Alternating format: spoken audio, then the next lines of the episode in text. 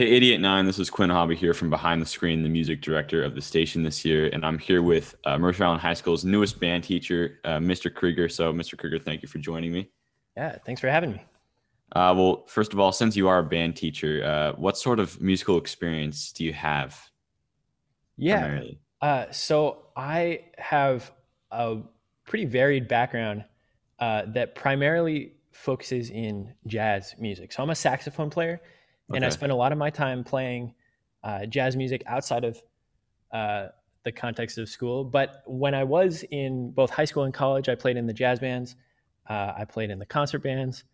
I um, played in a marching band while I was oh, in nice. college. So all sorts of stuff that primarily centers around me playing the saxophone. Okay. Kind of so did you did you get into playing the saxophone in in high school? Did you take lessons or something?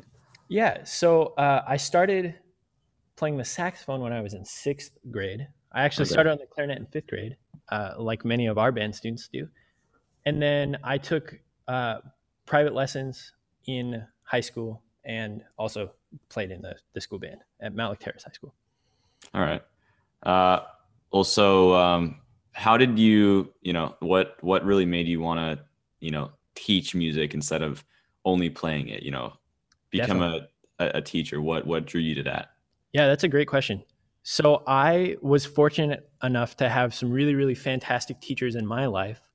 Uh, one being Darin Faul, uh, who was my high school band director, and another being Peter Daniel, who was the guy that I took lessons with. And mm-hmm. those two really uh, not only gave me a ton to uh, work on, and I, I learned so much from them uh, musically, but also I just learned so many things about life f- from them, and I found that to be incredibly inspirational. And I uh, was just given so much by those teachers that I yeah. wanted to uh, be able to turn that back around and share that with the next generation of musicians and uh, uh, students.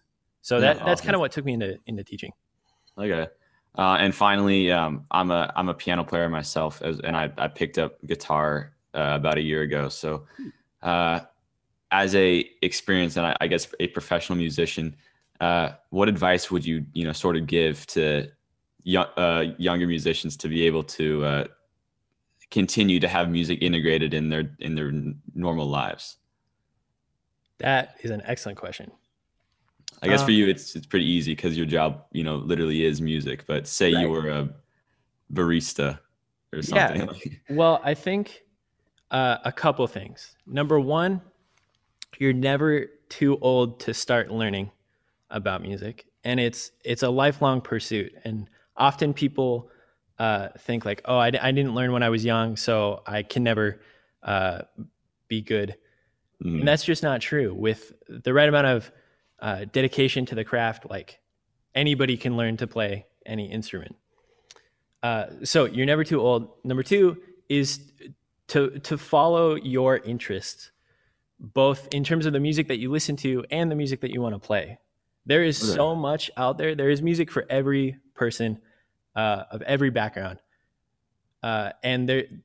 Now we live in an age where it's so easy to get a hold of that music through things like YouTube, Spotify, Apple Music, yeah. that there's no reason to not follow uh, that interest that you have. And so if uh, maybe you're a person who doesn't yet like love music, I bet uh, myself or somebody else could find music that you really really enjoy and could be mm. become passionate about. So uh, it's it's never too late to start uh, learning music and making music. And number two, you got to follow your interests. All right. Uh, well, thank you, Mr. Krieger, very much for uh, introducing yourself on the radio waves today. We're excited to have you as a new teacher at our school, and uh, hope you and your family have a great Thanksgiving. Hey, thanks. You too. All right.